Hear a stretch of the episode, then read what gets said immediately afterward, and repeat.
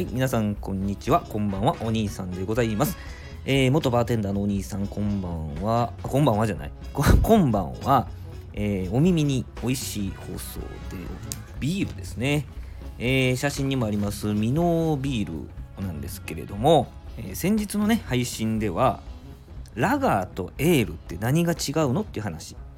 をこのミノービールのピルスナーラガータイプのピルスナーとエールを使って、えーピルスナーと、えーペールエールですね。ペールエールを使ってお話しさせていただきました。ピルスナータイプあピルスナーはラガータイプで、えーごくごくとね喉越しとその爽やかなあホップのね、えー苦味とかいうのを楽しむものですよと。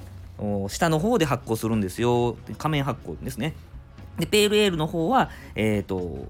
上面発酵上の方で発酵するからあのシャープな苦味とかちょっとコクだったりとか、まあ、爽やかなアロマだったりとかそういう幅広いあの感覚をですね楽しめるよっていう話をしました。なので、まあ、エールっていうビールを見たらラガーとかピルスナーっていう名前のビールを見たらっていう風な、まあ、あの区別の仕方をしたんですけども写真に載ってるのに時間が間に合わなかったのがですねスタウトでございます。スタウト。あの黒ビールですね。いわゆるこれ黒ビールってどういうふうにできるかというとですねあのロースト焙煎した大麦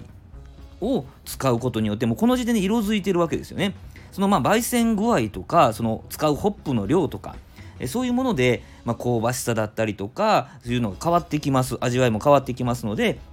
その会社によっていろいろ多様性がねあるというふうにも言えます。まあ、ギネススタウトとかね、えーもう有名ですよね。えーもうミノービールではこのようにスタウトという名前で出しておられてあのそこまでですねこってりというかしてなくて、まあ、滑らかなんですよね。あの2杯目3杯目と飲めるような、まあ、さっぱり感があるというのが僕はですよ。僕自身はそういうふうな特徴を捉えております。でも総じてこういうスタウトとか黒ビールっていうのは、まあ、キンキンに冷やすよりかはちょっと高めの温度ですね。